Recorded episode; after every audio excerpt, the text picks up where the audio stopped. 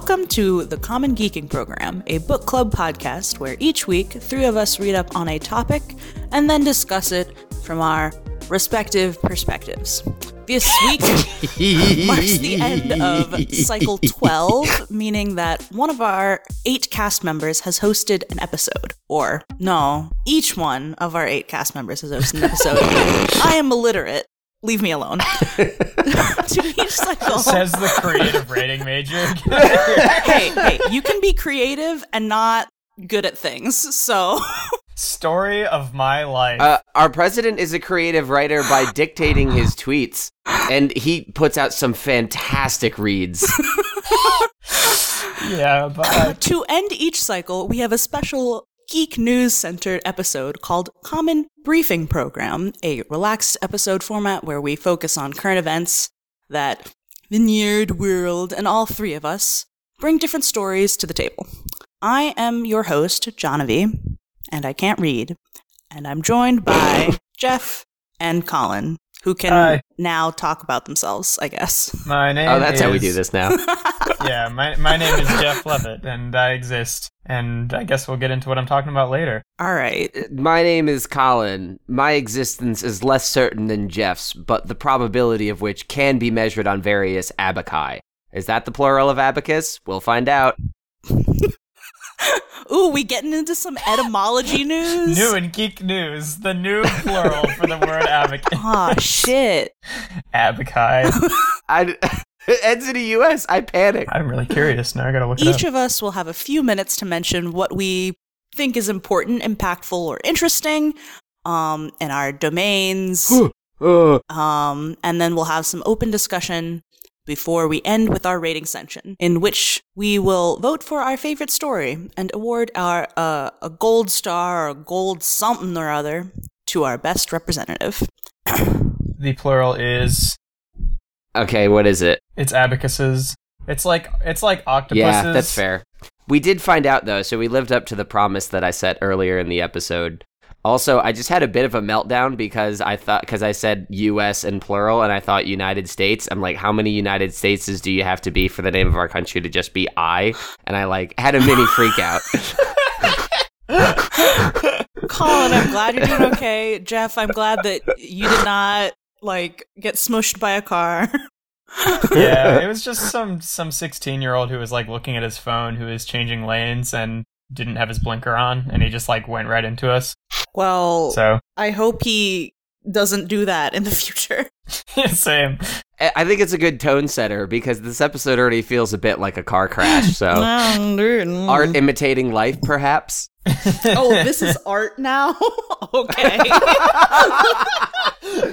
Jonathan's like maybe, but art is kind of a strong word for what we do here. Listen, I can't read and I'm a creative writer, but art is pushing it. Uh, we, let's get into it, perhaps. okay. I, I'm out of vamping. All right. Um, who wants to go first? Uh, you. I'm You going go first? Oh, Oh, okay. hell yeah. How, how how they is that do. seat? Is it hot? It's pretty toasty, yeah.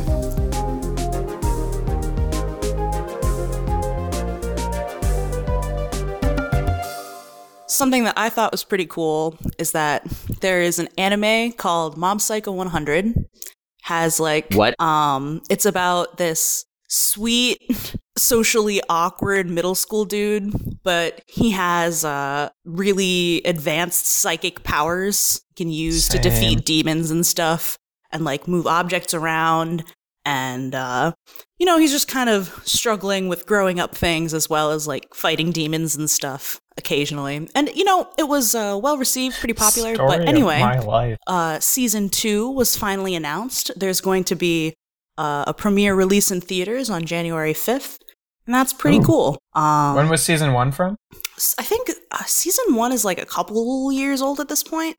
I don't remember offhand, but people have been They're on that Sherlock flow. Yeah, we've been we've been waiting on season two, and it is here. Was the first season like well received? Has season two been in the balance? the first season was quite well received. People who um Yeah.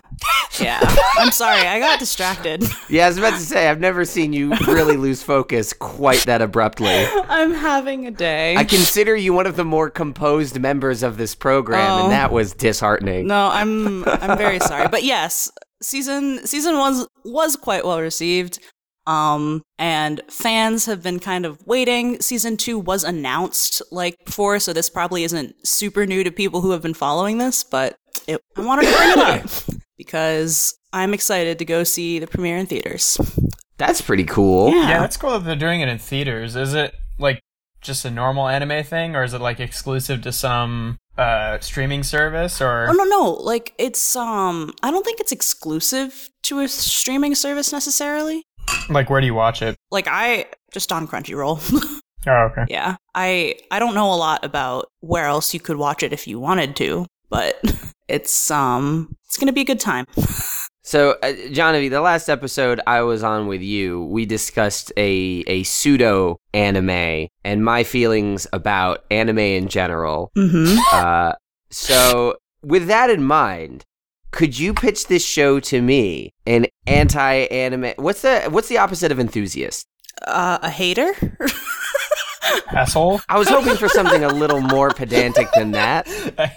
Um, I'm an a- an Anna hater. I don't know. There's got to be something, some portmanteau I'm missing. But uh, I was gonna say an animator, but that's just not That is true. different. Yeah. So it's a different but you different don't thing. say, but you don't say Anna fanatic. You know, you would say anime fanatic. that, I guess that's true. Like, I there's don't know. not even a it's- portmanteau for that. Is there? Beside, I mean, you're like, you're you're the anti-weeb. Like, I listen. He's a portman bro. How would you? What is this? S- s- mom cycle or cycle mom? Sorry, what was the name again? Mob Psycho 100. Mob psycho that's very different from Cycle Mom. cycle mom. Uh, so mob psycho 100. This is such a train wreck. I'm going to cry. I had Oh, it. just wait- like that wait, doesn't yeah. sound anything like the mother of all motorcycles. I was actually picturing someone in high waisted leggings on an elliptical. So, okay. Well, so how would you pitch Mob Psycho 100 to me, the anti weeb of this program, Well, and eventually persuade me to buy a body pillow with image of the character font? Mm, I don't know if anyone wants that. do you do you identify with feeling awkward? Yes. Oh my God. Have you What? been Yes. Have you been viscerally frustrated by being like feeling alone or alienated before? Perhaps not alone and alien. I actually relish in being alone much of the time. Mhm. But when I am in social settings, I am often overwhelmed by my lack of capacity to interact with other people in meaningful ways. So what Colin said was, "Can you pitch We- this anime to me?" And what Jonathan interpreted was, "Let's time. It's time to psychoanalyze Colin to get at the core of So, why this anime the might reason- interest him." So, if it's an effective tactic. so these feelings of hey, I'm not sure how to like I'm not always comfortable having a meaningful engagement with another with with other people in social environments. what if you also had to fight demons? and I've felt very awkward and stuff before, having some social and psychological growing pains.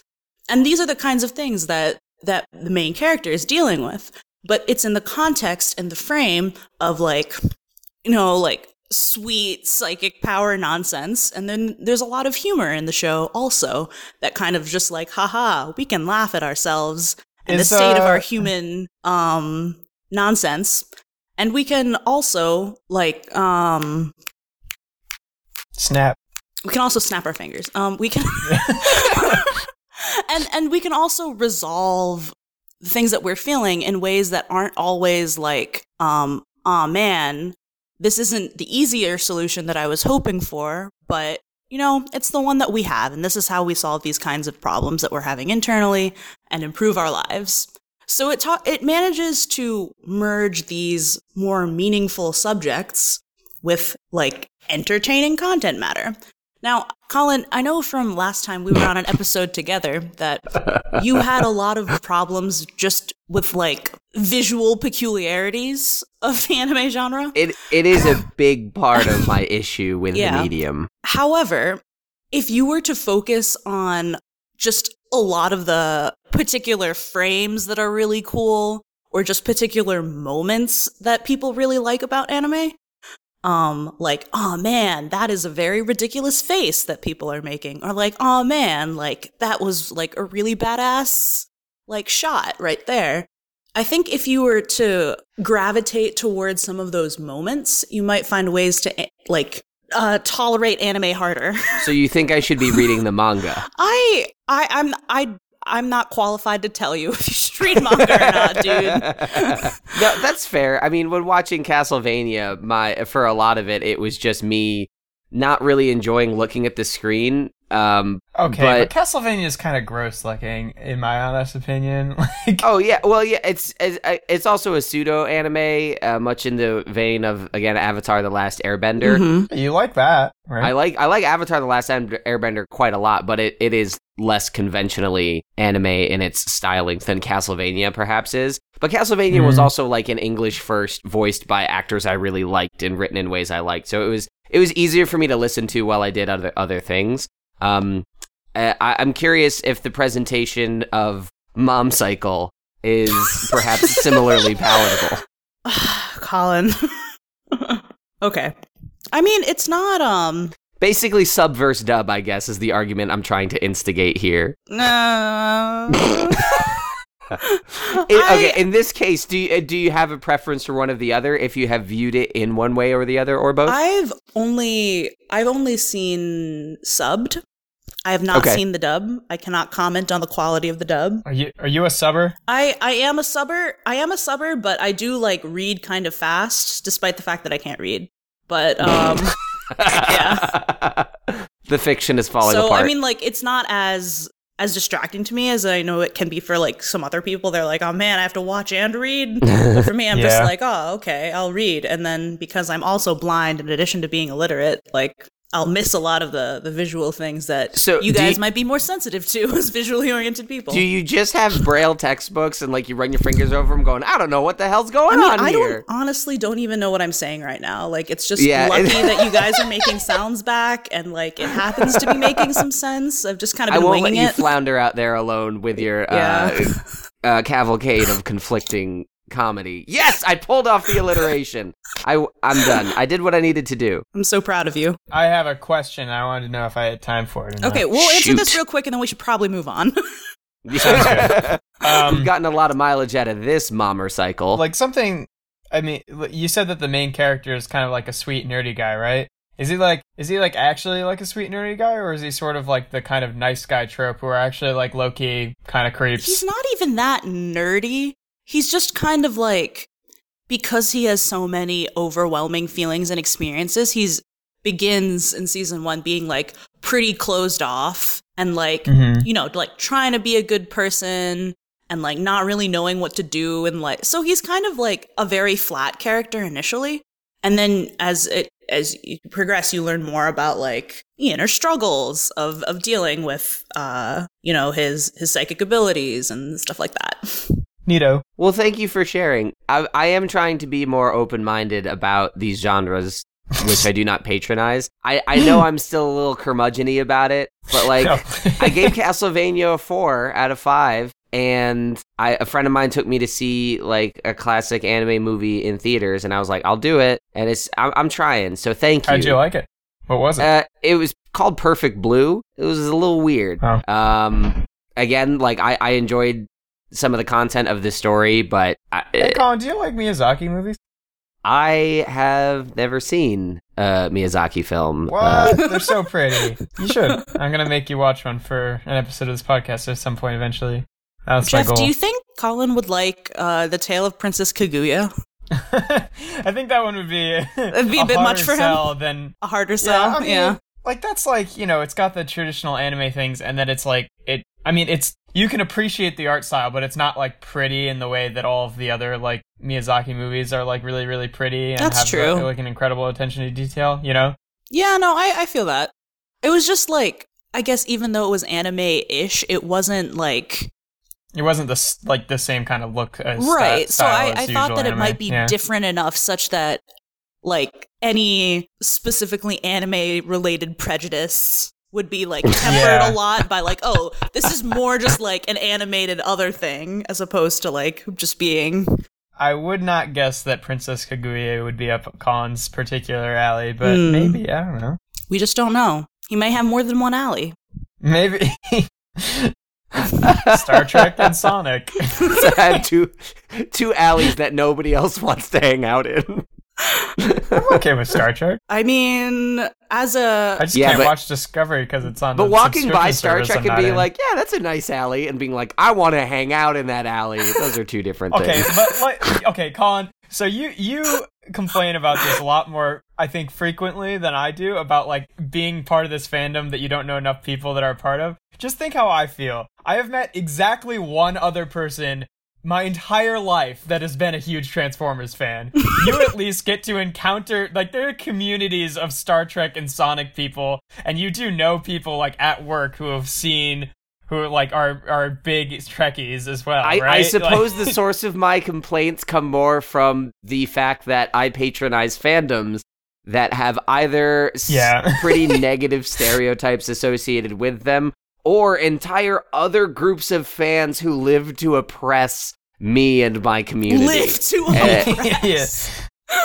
When Oh, no. like when was the last time that you ran into a horde of GoBots fans that were like, "You get the hell out of here, you punk." Right, but I mean, it's pretty much just like everyone else. It's just kind of like cars that turn into robots. That's kind of dumb. You know what I mean? really? No, I, I, never, think I, that's just I don't think I've met anybody who's like scoffed at Transformers aside from the Michael Bay stuff. Pat. Well, he's just salty about Beast Wars because he couldn't transform Cheetor. All right. well, Uh, anyway, Yeah. we should we go can move on forward. from there.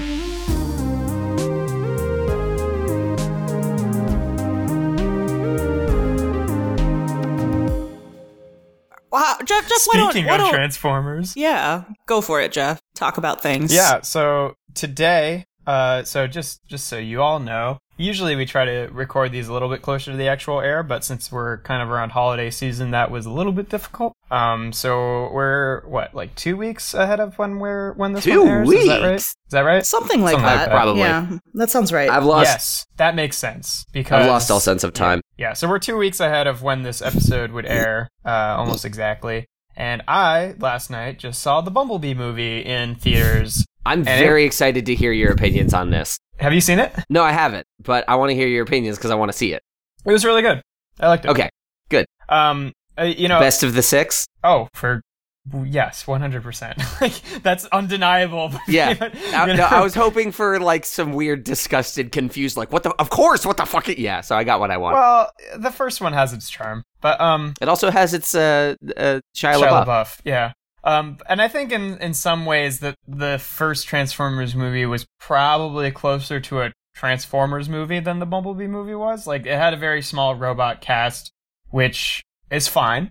Um, It's fine. Jeff's fine with it. He's fine. no, I mean I knew that going in. Like I, I, I kind of expected this going in was that this movie like still wasn't gonna really be like a Transformers Transformers movie, but it is a live action Transformers Transformers movie that was a good quality movie. You Yeah. know? Mhm. like it was a good story it was well written the characters were all likable um it didn't do it didn't fall into the same same a, a lot of the same like kind of catering to 13 year old boy traps that the michael bay movies did you know like there wasn't like half naked women walking around everywhere and like you know long irrelevant shots of them looking overly sexualized Mm. and there weren't like the transformers weren't doing like crude things and threatening to kill people all the time well uh, i mean i guess the decepticons were but The Decepticon. well they weren't doing they weren't being crude they were just threatening to kill people Yeah, because I do remember the line in the trailers, we will burn this planet to cinders. And I mean, Right. well, the word murder is not in that sentence if you extrapolate the idea. that doesn't bother me it's i'm just saying like Murder doesn't the bother you? even in the first michael bay transformers movie like even in the first michael bay transformers movie the autobots were like you know ironhide was like oh the parents are being annoying. Can i just like terminate them? And auto and optimus prime's like no you can't just kill the human you know it was like that sort of Mm. mentality is like these guys are kind of all psychos, and Yeah. like Bumblebee fucking takes a piss on some guy's head, and it's all just very like you know like they talk about the Autobots being the good guys, but they're all just kind of like they're kind of assholes. See, yeah, I'm starting. some stuff is starting to click in my head because you say like that 13 year old humor. In 2007, I was 13 years old, and it might explain why I enjoyed that movie as much as I did. And I liked it too, especially when it first came out. And then it was mostly like retrospectively that I didn't like it, you know, as like I kind of got older and gained a better appreciation for murder.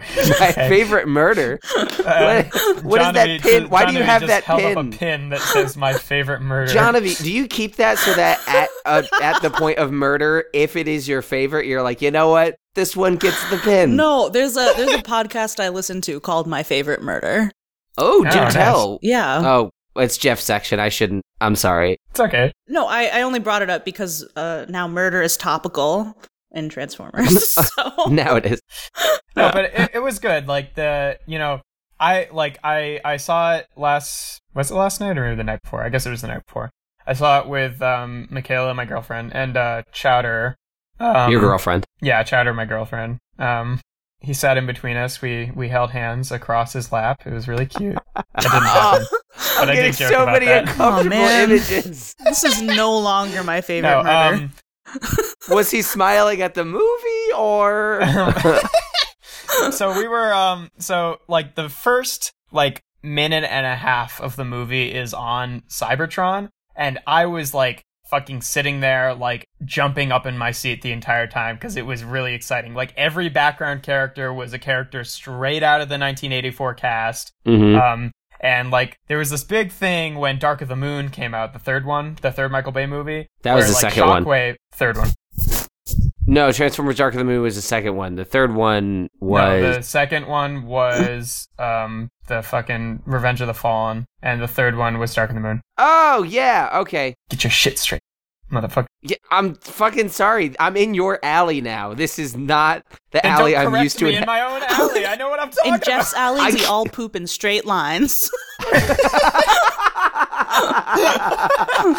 So anyway, um, so in Dark of the Moon, it was like a big thing where a lot of the hype for the movie was that a an iconic character, Shockwave, was going to be like one of the main villains. He's purple. He's British. He has one eye. He's got a gun arm. He's very, very specific looking and acting. Do they have Britain on Cybertron? No, but they don't have America either, and the rest of their accents don't seem to bother anyone. So It's. I'm not gonna get into the details of my argument. It's gonna be a waste of time. Well, okay. In the Michael Bay movies, they learned English when they got to. By or- scanning the World Wide Web. I'm not talking. I mean, there's lots of fucking. There are lots of fucking shows and movies where aliens just inexplicably can already speak English in various accents. Totally aware. or it could be like the Teen Titans thing, like Starfire has to kiss people to learn the language. So just robots smooching people. Right, just Optimus Prime has to just like, yes. oh god, this truck is hitting me, it is running me over right now. It turns out he's just learning English. Oh uh, no. We're back But- to more so there was a murder. big I thing in don't know Dark if of I can Moon. handle this. Well, there was a big thing in Dark of the Moon where where Shockwave was supposed to be the main villain, and then he had he was in like two scenes, and then he had like zero lines in the entire movie. He said Prime once, and it wasn't even a British sounding Prime. He was just like Prime.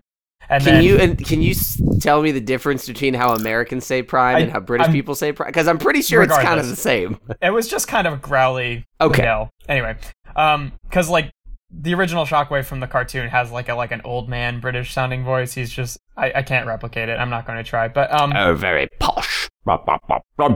But he wasn't. He was in fucking like one shot of this movie, and they gave him a line, and he was British, and I was really fucking excited. And he like he looks much more like Shockwave than the one in the Michael Bay movies did.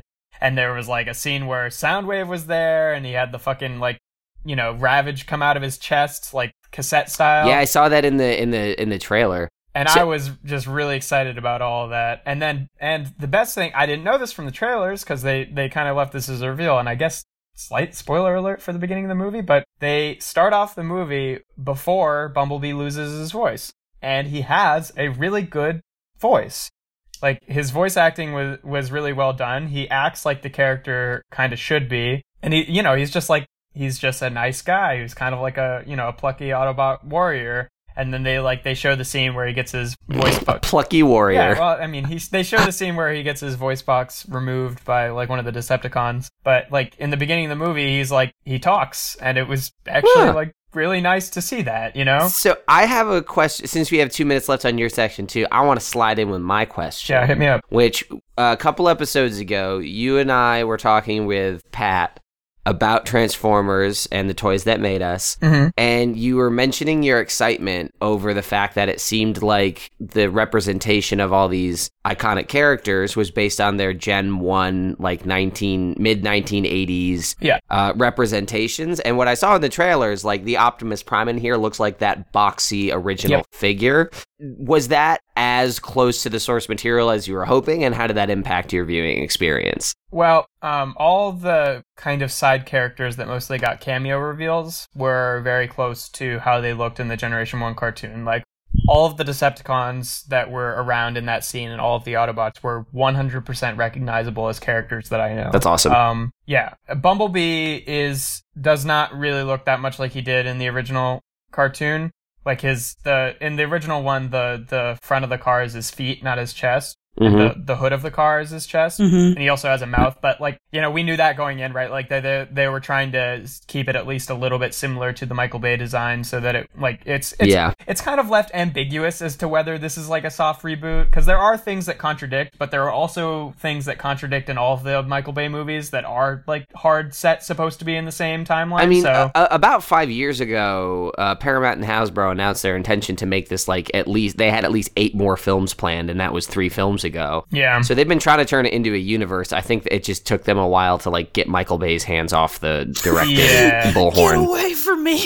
and usually usually it bothers me when things don't kind of stay true to the universe they're supposed to be a part of but with this movie i didn't care at all in fact i i wanted every little bit of evidence that this was not connected to the other the michael bay universe as possible because like those movies are kind of a train wreck and it would be kind of since this is a prequel story it'd be kind of sad if we have this t- nice touching story and then we realize that it eventually ends up being you know the plot of the michael bay movies. Like that's kind of sad. I think that they are explicitly trying to make that connection because in the first Bumblebee trailer, you hear the line from Bernie Mac selling yeah to no that. It, de- it references a lot. There is like they have sector 7 which was a big part of the first transformers movie and there's like an offhand mention where john cena's character like refers to one of the agents who's a lot younger as simmons who is like the main uh Simmons. yeah, but there are also things that contradict. Like in the Last Knight, uh, they revealed that Bumblebee was like present during World War II and was like fighting. It, it was a whole weird thing, which I Yeah. think was originally supposed to set up the Bumblebee movie, but then maybe plans changed and they had it set in the 80s instead.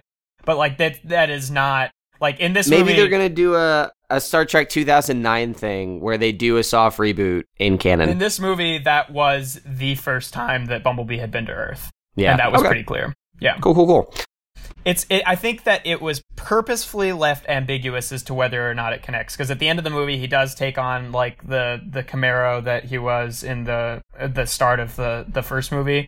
So it's like, but also Optimus Prime is on Earth, and Optimus Prime was not on Earth at the beginning, Beginning of the first movie, yep. You know, All right. and there's no mention of the Allspark or anything like that. So it's like it's left ambiguous. Um, yeah. Uh, What, what was your original question to that? Was oh, did the designs look the same? Well, Bumblebee looks different, right? Because he's based on more based on the Michael Bay exi- design. And then the two main villains, Shatter and Dropkick, the Decepticons, are not based on any previous characters. There's a character called Dropkick. yeah, What? That's a good. That's a very good name. It they're is- fun. They, Uh, they- that, no, that's a great name. you know, they're they're kind of one dimensional characters, but they do have more personality than the Decepticons usually do in the Mhm. Michael Bay movies. Okay. So I, I liked them as characters, even though they weren't based on any like previous Transformers characters. But that's like kind of par for the course when it comes Cool, to cool, cool. Transformers media. All right. I Oh, think yeah. we. Yeah. Sounds good.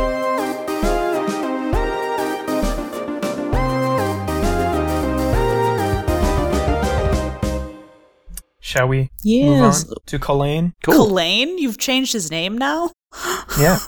Jeff is an executive producer of this program, and unfortunately, he can change my name at will. But I'm also an executive producer of this program. So Jeff's name is Fart Tickle. and we're going to move on with that. Oh, I so, thought we were just gonna. Wait, I thought that was but Pat is tickle shits. Uh, well, I mean, he was called that by a fan who is not an executive producer of this program. Be fart tickle and tickle shits. okay.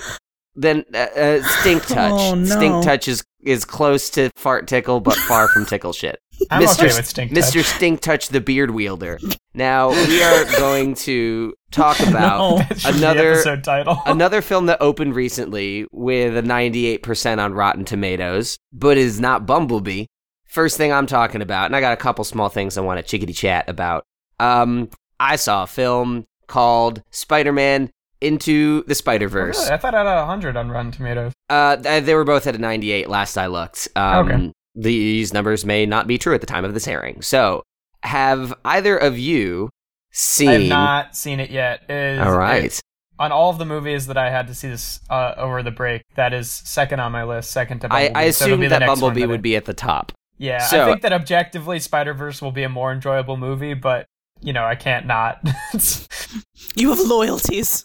So, Yeah. Spider-Man Into the Spider-Verse.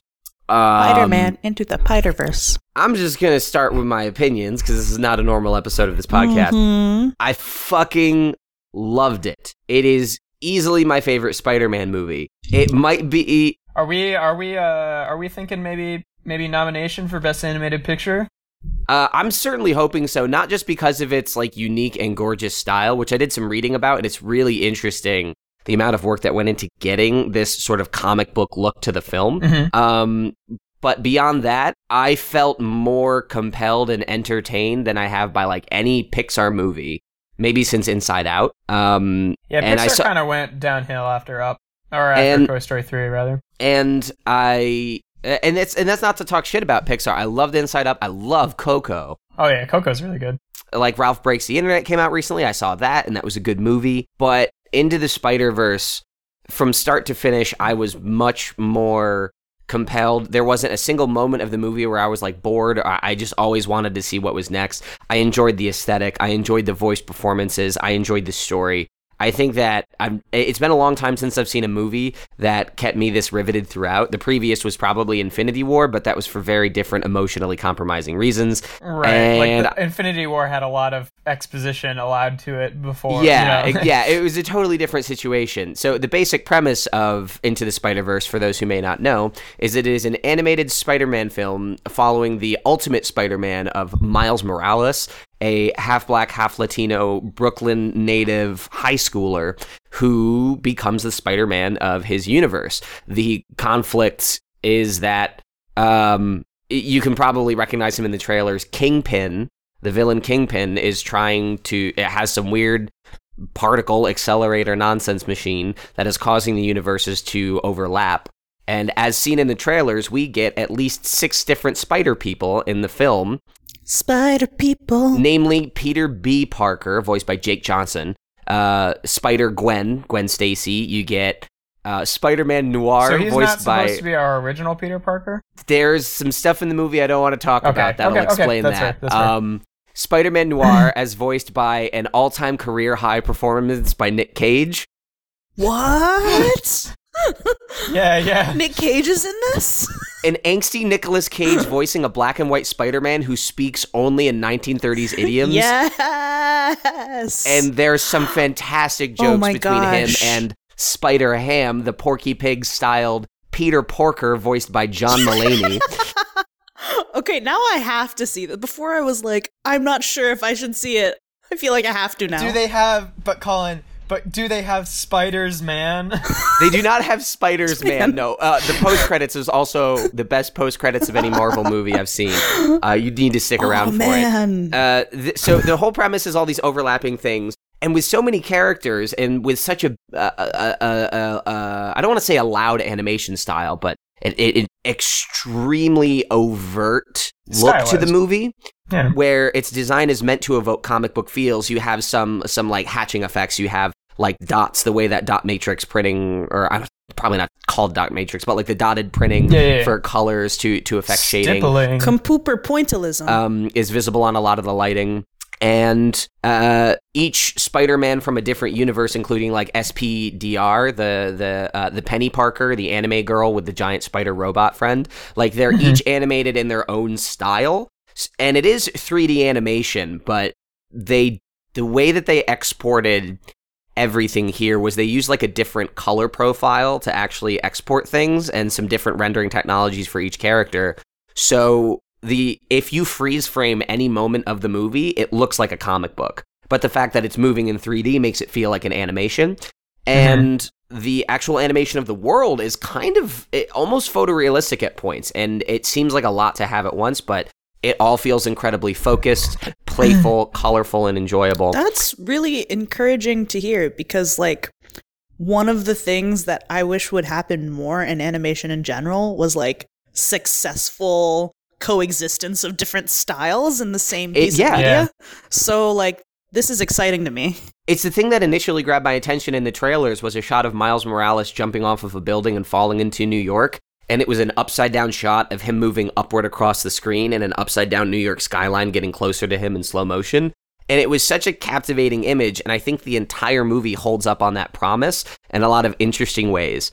Um, and getting to the story, it's it's also surprising how they have so many story elements bouncing around, but it is also cohesive around Miles's journey. And I felt more connected to his experience in the film than I have any other Marvel character recently. Um, Spider-Man: Homecoming, very good. I think this kind of blows it out of the water in a lot of very important ways. Yeah, I mean it's a different. I would go so far, and I have to see it again. This could easily be recency bias influencing me. This might not just be my favorite Spider Man movie, this might be my favorite Marvel, any Marvel franchise movie ever. That's wild. I was so taken by it. I was so blown away. Um, it's it's worth seeing. It's Yeah, I'm it's really- worth seeing. It's one I want to watch again just to sit and enjoy. And I don't have the time to do that a lot lately, but I would gladly spend it on this movie. I'm yeah, I'm really interested. Like, yeah, I, I, I'm really excited to see this movie, but I'm also really interested like what comes around Oscar season because like it's produced by Sony and like Yeah. people have gone on record in the past saying that they only nominate they like the judges for the Oscars don't even like watch the animated movies they just pick whatever DreamWorks and, and Pixar put out that year which is like how the Lego movie got slighted even though it was like easily the Excellent, best animated yeah. movie that year Yeah. not that Big Hero 6 was bad I think that this this may be a different story just because of the uh, one the attention it's getting. So the ninety eight percent uh, top grossing film for I think at least two weeks in the United States. I think that's enough to to hopefully get their attention. Uh, but two, the the unique style is is is something that Lego also had going for it. But this is the first movie I've seen I think since the Lego movie where I'm like I haven't seen this aesthetic before. Regardless of what its wins, it sounds like it's winning something.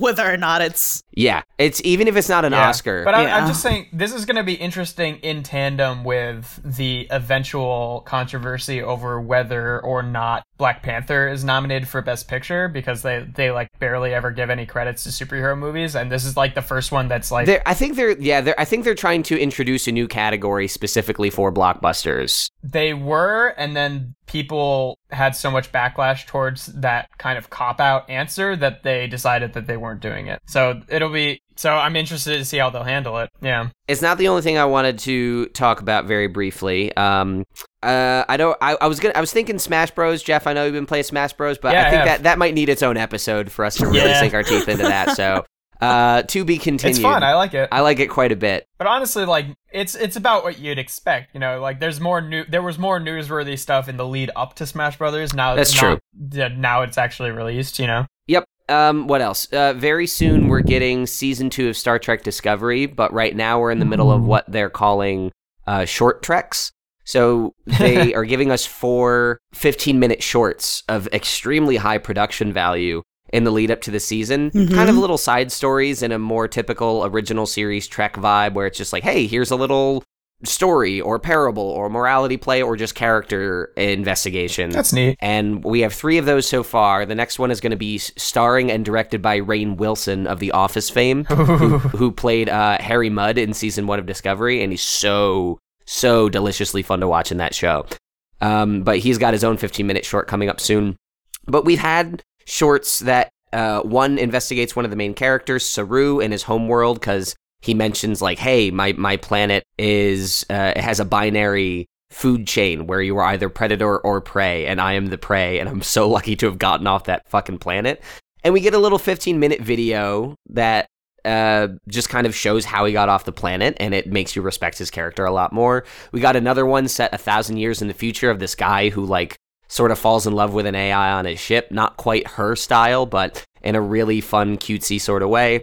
And the first one was just like an escaped alien infiltrates the ship and one of the people has to like help her off and she turns out to have this crazy backstory but i think this uh, with more Star Trek series coming up, such as the animated Lower Deck series uh, and the Captain Picard show that will be set in his future, and Discovery Season 2, which looks great, I think that this approach to world building is something I've low key always wanted from a franchise like Star Trek, which already has a huge world.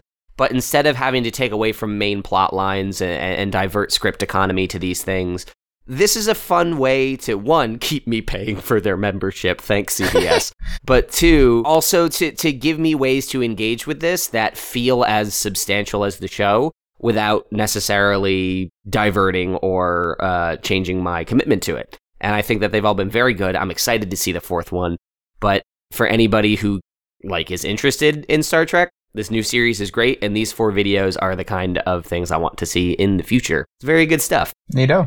Thanks for sharing. No problem. I think that is the end of my section. Okay. So, goodbye. Ugh. I'm having trouble with the improvisation this time. That's okay. I, I just have trouble in general.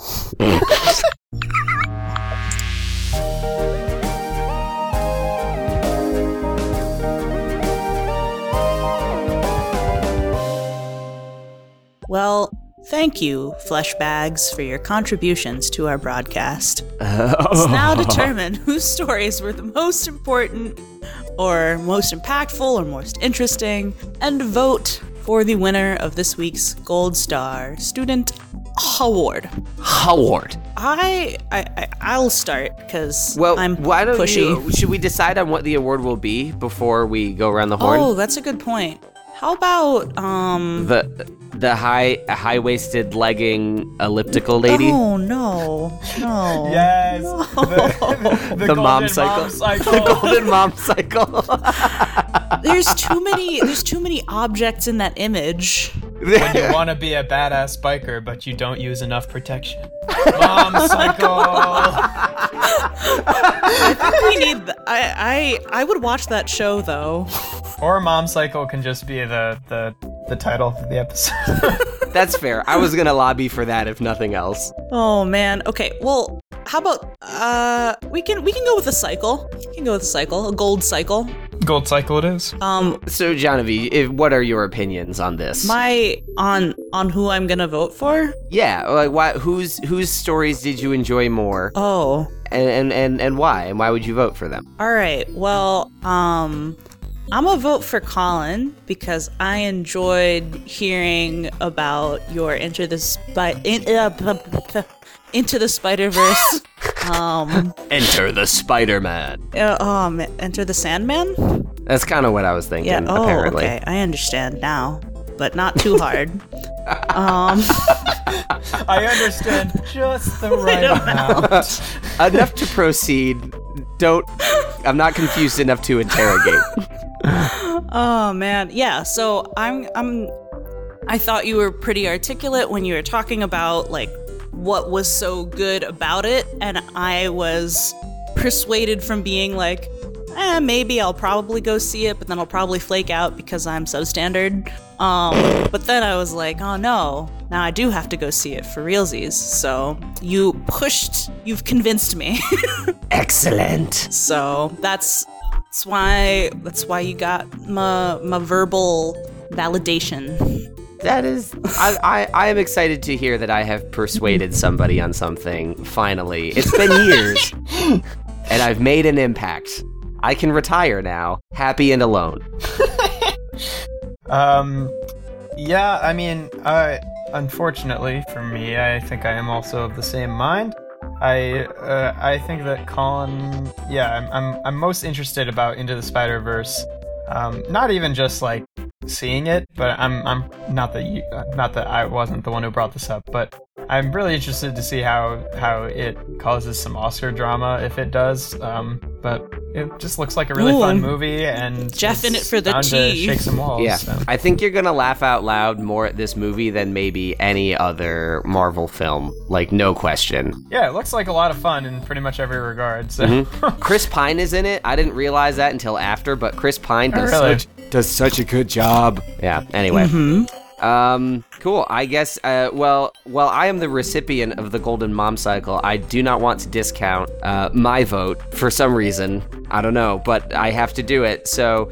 Uh, Jonavi, I greatly appreciated your tailored presentation of Mob Psycho 100 to me and and that I'm not saying that I earned it or deserve it, but I appreciate that kind of presentation and and attempt to convince me to think about certain forms of, of media that maybe I am biased against. Uh, that said, I am biased against anime and much more interested in seeing Bumblebee. So thank you for your hard effort, but Jeff, you have my vote just because I, I like your subject you. more. That and, bait and, and switch, a little bit, a little, a little bit. it's little a good bit. movie. I would recommend it. Uh, it's also partly because I enjoyed our Transformers conversation so much in episode, I think, what, 92, 93, uh, 92. 92. Uh, I enjoyed that conversation so much that this seemed like the logical follow up I was waiting for. Uh, so it gave me a little sense of resolution on that note as well. As well, As Lovely. well. the uh, rejected elf that J.R.R. Tolkien left on the cutting board. He's just like a chill dude, bro. Celebrimbor, Fingolfin, Feanor. As well, get the fuck out of Valinor. As How, well. uh, who, who won 93, 94, and 95, Colin? Do you know? Who got the what? Who won 93, 94, and 95? Do you know? I don't know who won 94 because I haven't listened to the. Oh, wait, yes, I, I did because I. I edited edited that part of it, second right? part of that.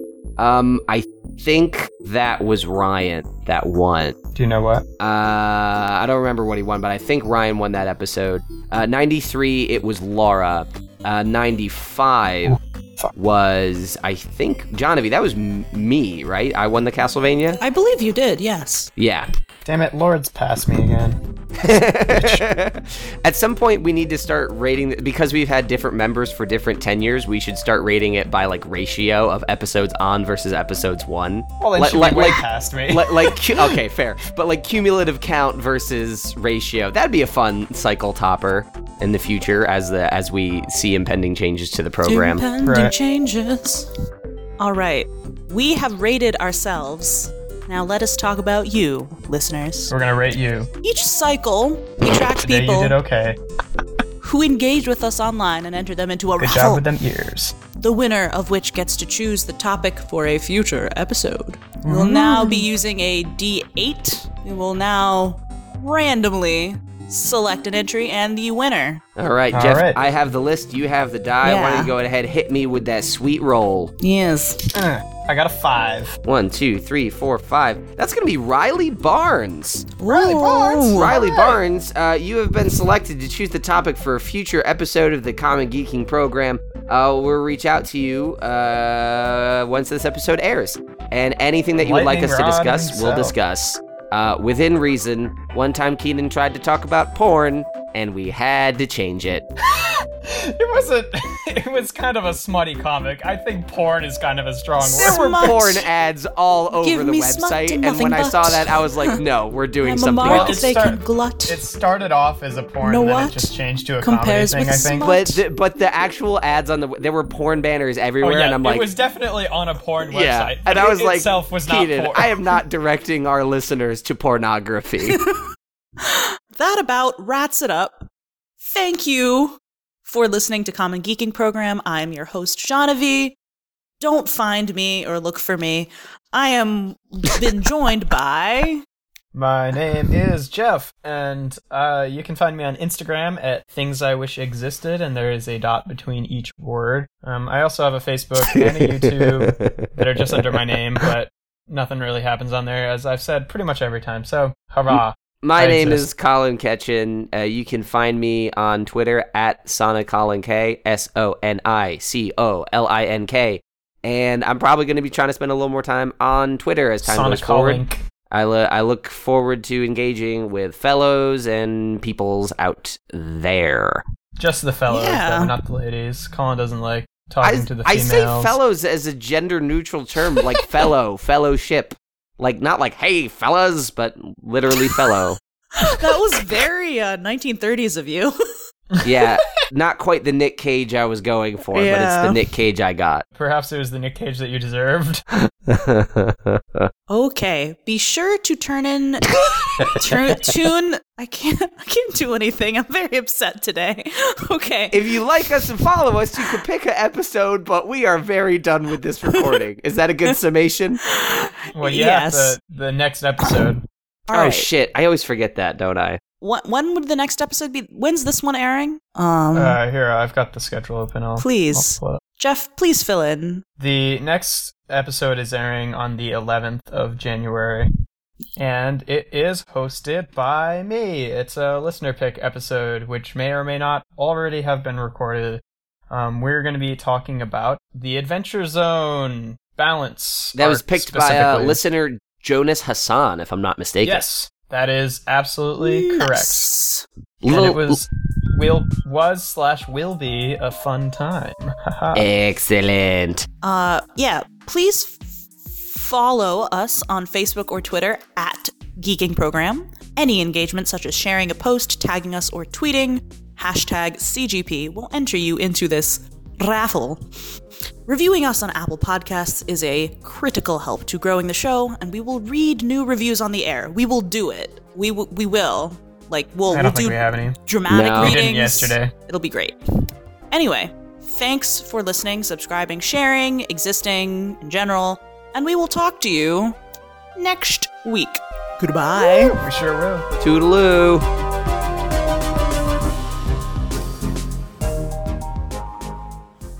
This episode of the Common Geeking Program is hosted by Jonavi Iyer, joined by the representatives Jeff Levitt and Colin Ketchen.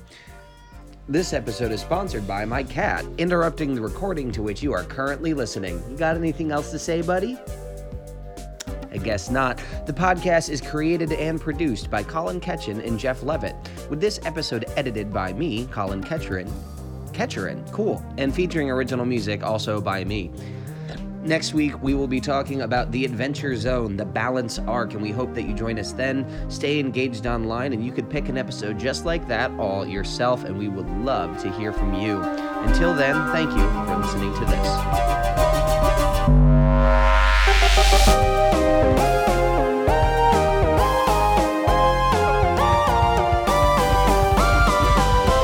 But the actual ads on the there were porn banners Oh everywhere, yeah, and I'm like, it was definitely on a porn website, but it itself was yeah, not porn. and I was like, Keenan, I am not directing our listeners to pornography. Here at Mom Cycle Studios, we have But class. See, now you've just given Riley a challenge, though. he has Uh, to find something that's just unacceptable. well, unacceptable it could have enough. been educational. Like, Infinitely approaching porn, but never reaching like it. there was there was a t- that time that the Supreme Court of the United States tried to ban like smut and stuff, and then because Really? of free speech, they couldn't do it. yeah. yeah, so like you could have talked talked about that. There's ways to talk about porn in an educational way. It was more like, hey, listeners, I'm not trying to put a virus on your computer. That's fair. Um, I I I, I would also not advocate for uh, infecting people's computers, but like if you wanted to have a good good porn content, that did not sound correct. If you wanted to talk about porn By good point. in a productive and and um family friendly. educational way, After episode 100, the Common Geeking program is turning into an audio-only porn series. I am Uh, very uncomfortable with that. I'm sorry I talked about this. you didn't know what you were signing up for. No. no actual sex, but going to be a lot of vocal improvisation. It's mostly a practice to in create Foley. random scenarios that simulate the experience of accidentally playing porn on a Bluetooth speaker in the other room. How can you make an audio podcast sound as much like porn as possible without using sounds from any real humans having sex or otherwise. So I have like cats. you can only use Uh, no no living creatures. Colin, do not have sex with your cats. No, on the air. no, no, no, no, not the implication. I don't know. I think that's where we went. That's where you went. That's not where I went. I'm not going there. Anyway, uh, sorry this turned into a topic about a discussion about This porn is probably also going to be a post credits contender. Maybe we should just cut it for real. That's Save- maybe not a bad idea. Save everyone. I'm okay with that decision if it gets made. Am I editing this? Probably. Yep. Yes, you are. Cool. Uh, All right. outro? Outro, sure. please. That about wraps it up. Thank you for listening to Common Geeking Program. I'm your host, Jonavi.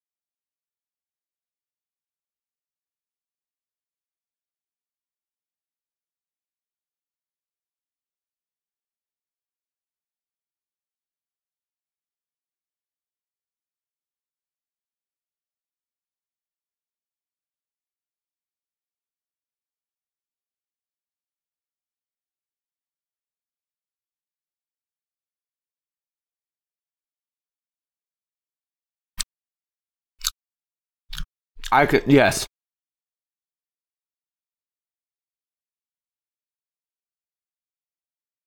Interesting. Well done.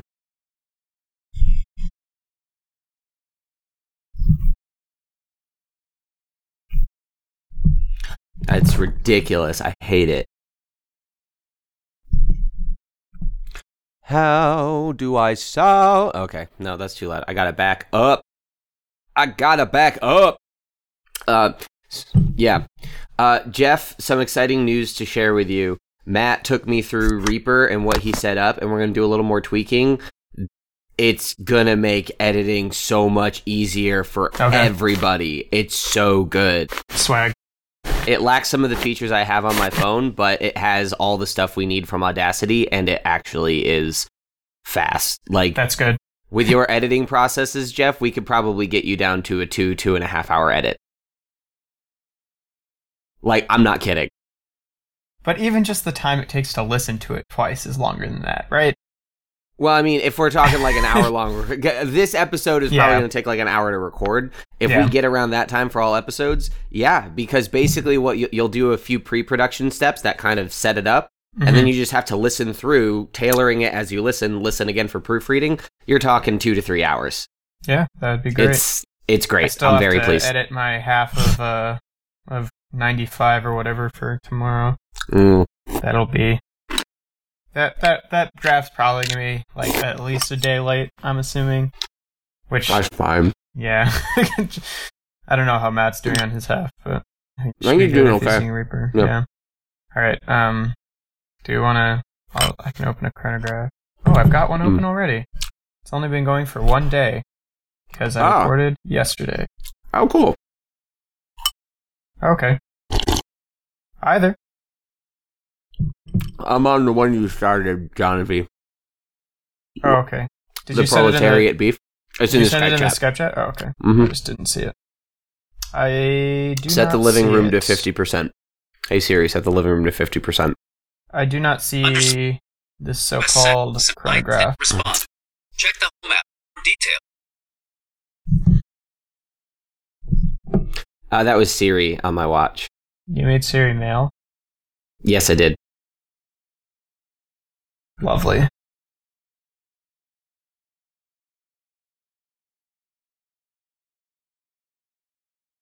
That's fair. Yeah. I'm also thinking, Jeff, for the sake Wait, of did you start this chronograph like an hour ago? yeah. hmm That's funny. Sorry, what were you saying, Colin? hmm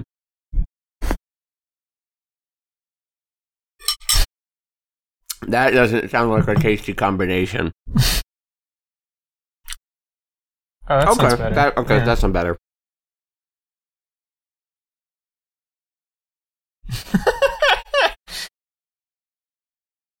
it would be odd. It's not like the worst, most unheard of thing in the world, though.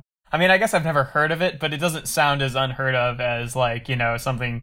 It's like not like you're fu- you're not like fucking dipping sushi in milk or some weird shit like that, you know. Jesus Christ. Raw Oh. fish, but hot milk. Gross. I made a pot of Kool Aid. You don't make a pot of Kool Aid. Hot Kool Aid. You've got some homework to look up after we're done recording this. It's a it's a YouTube video. I did this for you. It's a classic. Uh, Uh, do we want to clap sync at some point? yes. Yeah, okay. I started to record. Hold on, I gotta put my milk down. oh, snap! Okay. Alright. Ah, chronograph. Just want to go like at 710? Yeah, we can do that. That's six whole hours from now. You're right. My bad. I'm just gonna wait here, waiting to clap. I almost missed it because I made that joke. I, I forgot to be like watching the seconds, and I looked up and it was like eight seconds. I was like, "Oh right, that's a thing." That'd be fun for the editor to hear recording as John V and I are clapping madly and you're just sitting there chuckling pedantically to yourself. Is that a pedantic chuckle? I think that's more uh, manic. I thi- personally, I th- it sounds manic to us, but perhaps that is Jeff's expression of pedantry. I wasn't giving the example. I was just laughing at the joke that Colin made. Even I just think that it was a real world example. all right. Let's get into this so that Let's do it. yes, John, hey, John, have you, you you've done a have you done a common briefing program before, no, or like been in one? I have not. Have not. you been in one? no, Oh, okay. That's wondering. exciting. yes. So yeah, so the way it's gonna work is we don't introduce our topics and domains unless we like want to. Mhm. We're each just gonna get a ten minute section where we re- discuss our own shit, and then we go to ratings, and that's it. Okay, sounds Super simple. Sounds cool. Yeah, so it's basically like you know, you you do the reads, but we're it's it's mostly a, a hostless affair. Okay. Neat. All right, let's go.